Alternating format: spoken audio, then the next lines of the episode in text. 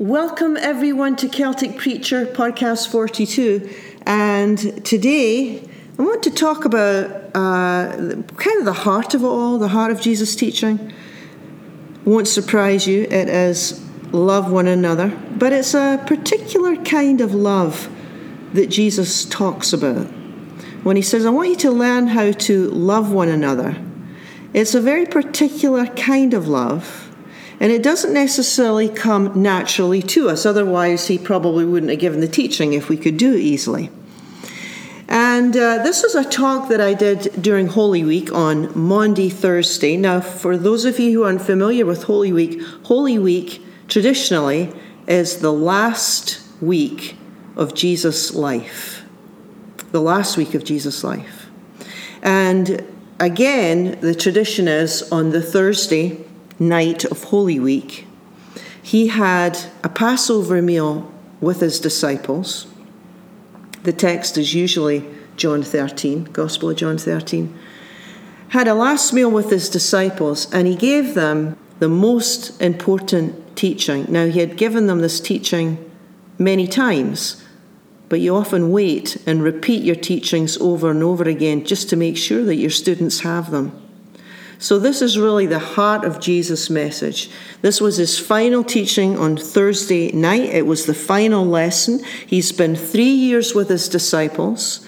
And tomorrow, on Good, what we've come to call Good Friday, that was the day that he died on the cross, the day he was crucified, which, by the way, was a very common way to uh, put to death criminals 2,000 years ago under the Roman Empire. He dies on the Friday, but the Thursday, he has a final meal with his disciples, and it's almost like he has one last chance to say what he said many times before. But tonight, they're going to remember this teaching because it's their last night together. Now, they don't know it's their last night together yet. They won't know that until he's actually arrested. But uh, when they go back, they'll remember this because you know how it is when someone you love dies? When someone you love dies, you go back and you remember your last conversation with them, right? What he said, what she was wearing, what was the mood, what was the last conversation, what we did what did we talk about? Yeah. The disciples would remember every detail about Thursday night. How could they possibly forget that? And there was another reason that they would they wouldn't forget this Thursday night. It was kind of shocking, kind of embarrassing. It would make them squirm a little because they had just been fighting with one another, arguing with one another, when Jesus reminded them of what was really important. So they were having this Passover meal together. And Jesus stood up unexpectedly. He took off his outer garment and he tied a towel around his waist like a waiter. When he knelt down and turn by turn, he began to wash their feet, took off their sandals. He knelt before them, washed their feet, dried their feet, took Judas' feet, right? He was the one who Jesus knew would betray him sold him out for 30 pieces of silver, told the chief priests where he was hiding, he took Peter's feet. Another disciple, fully aware of the mess that he'd make of things just a few hours later, because he ended up denying he even knew Jesus several times, washed Judas' feet, knew all about the betrayal, one by one, went through all the disciples, missed no one. And when he was finished, he said, Do you understand what I'm doing? You, do you understand what I've just done? He says in verse 12. Well, they didn't. Not really. Not on Thursday, anyway. Because what had happened was the context is, is that they had just been, before they had dinner together, they had just been arguing about who was the greatest. Like who was the best, who was the most important. Who was the most gifted, the most successful, the favourite one. And it wasn't the first time that they had bickered among themselves. which is interesting, isn't it? Because there was a little bit competition between these disciples. You know, they were very much like us today. They wanted to be right, they needed to be right, they wanted to defend themselves, they wanted to prove their point. They quarreled, they wouldn't back down, and Jesus had heard it all before, all before this Thursday night. The contest with the disciples, you know, winners and losers. And that's when, on, on the heels of this argument that they had, that's when he knelt down and washed their feet. And that's when he said to them, A new commandment I'm giving you. I'm giving you a new way to live. I'm giving you a new way. I'm giving you a new teaching. It's the most important one. I'm giving you a mandate. By the way, this is where we get the word Maundy. Maundy, Thursday, and Holy Week. Maundy, the word we that's from the Latin word we get our word mandate. It's like, okay, what's the mandate, Jesus? What's the mandate? What's the what what's the teaching? What's the wisdom? The mandate is, he says, new commandment is love one another as I have loved you. Now, here's what's interesting is the love one another is there's nothing new about love one another. Was nothing new to the disciples 2000 years ago. Love one another was written hundreds and hundreds and hundreds of years before the disciples walked on the earth in the book of Leviticus, which is like Genesis, Exodus, like the third book in to the scriptures. So it's an ancient, ancient text. It was written hundreds of years before the disciples were born, hundreds of years before Jesus was born. Leviticus, love one another. There's nothing new about loving one another. What's new is the added pieces, Jesus tells them, of course, he's telling us too, learn how to love one another as I have loved you. That's what he wants us to know. As I have loved you. As I have loved you. That's what I, I want you to practice. It's a particular kind of love. Now, see, generally, when we think about love,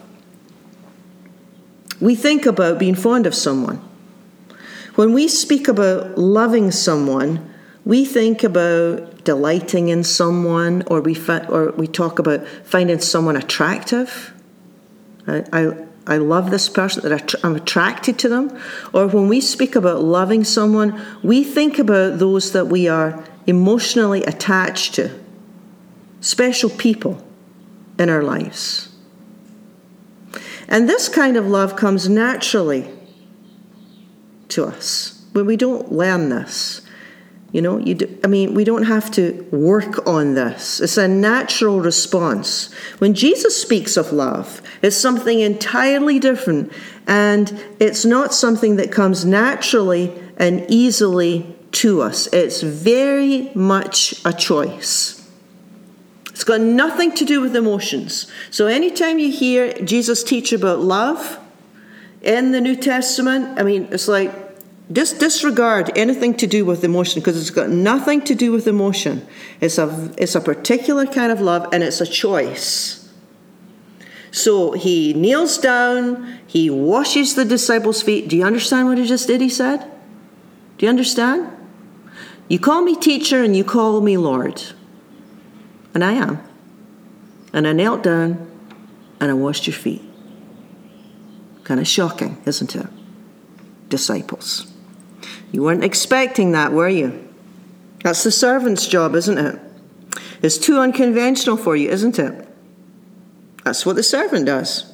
Kind of made you a little uncomfortable, didn't it? Well, sometimes love looks like that. See, what Jesus was showing the disciples by washing their feet was, and what he's showing us basically is, is it's the willingness to do for another something that you'd normally not do. Or it could be saying something that you would normally not say. But you do it not because you feel like it, not because you necessarily want to, not because you're emotionally led to, you do it because it's the right thing to do.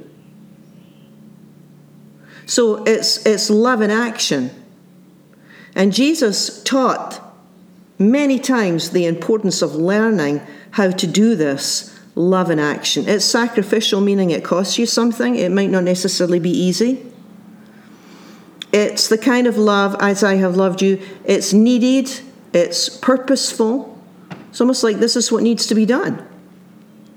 It may be unconventional, it may be inconvenient, it may be uncomfortable for those receiving it, but it serves a higher purpose because it's, it's God's way. So he says, Do you understand what I'm doing here? Do you understand why I've done this? He said to his disciples. See, the thing is, is that if Jesus was alive today, he wouldn't be washing our feet in the northern hemisphere because we just don't do this. We don't have servants. We don't uh, do, do feet washing. It, it, doesn't make sense to us. It's 2,000 years later. We're in a different culture. It's a different time. There, there was nothing embarrassing about the disciples having their feet washed. What was embarrassing to them that was who was doing it. You see, it was normally the task of the servant. They got their feet washed every day. There's nothing unusual about that. It happened all the time. Every home they went into, somebody would wash their feet, some servant would wash their feet. So that's not the uncomfortable part for the disciples. The uncomfortable part is look who's doing this. Yeah, that's this is really uncomfortable. Jesus says, you understand what I'm doing here?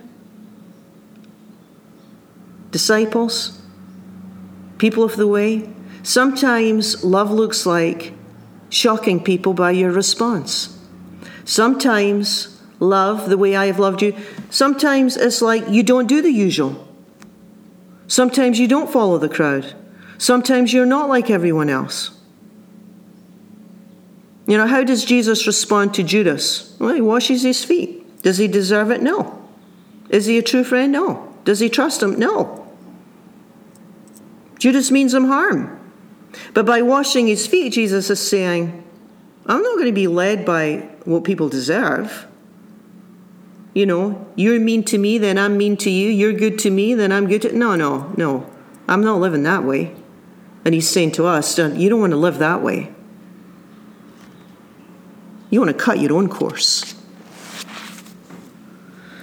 Yeah, so often in our spiritual lives, we've, we've heard the call to love it's kind of a basic foundational piece, actually, of, of uh, the teaching, but I think we can lose sight of the meaning of love because love can be reduced to, well, be nice and say yes to whatever people want and don't make a fuss.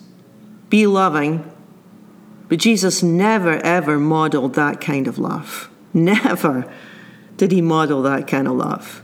Jesus looked on different situations he found himself in, and then he weighed up prayerfully what love should look like. What was beneficial? What was helpful? What was life giving? It's like, what's truly needed here? Love for Jesus was looking onto a situation with what is truly needed here. So you can think about this for yourself and the situations we find ourselves in. It's a great question. What's truly needed here? What will help this situation? Not necessarily what will make it easier for me or what will make it easier for you in the sense that, you know, you don't get annoyed or what can we avoid some troubles here? No. Love is what will help this situation? Now, in this particular example, John 12, he had a group of men that were unwilling to put themselves out for one another. And so, he used feet washing, common courtesy in the culture, normal practice, normally done by servants. He did that as an example. So it's not that the disciples didn't know that they needed their feet washed, it was a practical necessity. So they're sitting around the table and they're thinking, yeah, nobody's washed their feet. Well, I'll tell you what, I'm not doing it. It's not my job. I'm not going to wash his feet. If I washed his feet, he might think he's better than me. And it's not my place. And I'm not his servant. In fact, he owes me one after how he's just argued with me. And then Jesus appears and says, Okay, okay, guys, let's, let's just put the egos to the side. Let's go back to basics here. What is truly needed? Give me the towel. Give me the towel. That's what's needed. And I wonder if that's a good question to ask ourselves when we when we weigh up options, you know, on how to respond to people and their requests of us. It's oftentimes people ask requests that are completely inappropriate. Or our role in the family. Uh, what is appropriate? What is not appropriate? How much to help? How, how much not to help? Or what, what we do in the workplace. Or how we guide children or friends, or, you know, what is needed, what is beneficial, what is helpful, what is life giving. That's what love looks like. It's certainly not about saying yes. Maybe love will be alarming for the receiver. Just like these disciples, like they were shocked. It's uncomfortable, it's squirming. It's like, ugh. Maybe love will be alarming because it's unexpected. Maybe you'll be led to say, you know what, I can't help you anymore. I can't do this anymore. I can't go down this path with you. Maybe love looks like I completely disagree with this decision, it's wrong, and you're on your own. I can't be with you in this. Maybe love looks like resistance. Maybe love looks like defending someone. Love as I have loved you. Maybe as I have loved you looks like speaking truth to a situation that hasn't heard truth for a long, long, long time. Maybe love one another as I have loved you looks like being true to yourself. Maybe it's being true to yourself and not just going along to keep the peace, which is never peace anyway. Yeah, the mandate. That's the mandate, Jesus says. Learn how to love one another as, a, as I have loved you. And for the disciples, for the students on that Thursday night of Holy Week, what we call Holy Week, really the last night before he was crucified, Jesus. For the disciples, what was needed was a little humility, guys, is what's needed. How about doing what's needed rather than arguing about who's the most important one? How about some practical kindness rather than needing to be right? Yeah, kindness goes a long way in God's eyes, doesn't it? That was what was needed for these first followers humility. Now, for us, love as I have loved you might be about something else. Maybe humility isn't what's needed. Maybe it's courage. Maybe, maybe that's what it looks like. Love as I have loved you. Maybe it's, maybe it's courage. Maybe it's cutting your own course. Maybe it's letting go of someone or something and beginning something new. Maybe it's confronting love as I've loved you. Yeah, it's almost like the heart cry is, it's almost like the prayer is, God, show me what love looks like. Because sometimes we don't know, do we? We look on situations, we look on dilemmas, we look on conflicts, and it's like, I don't know. It's almost like the prayer has to be God, show me, show me what love looks like.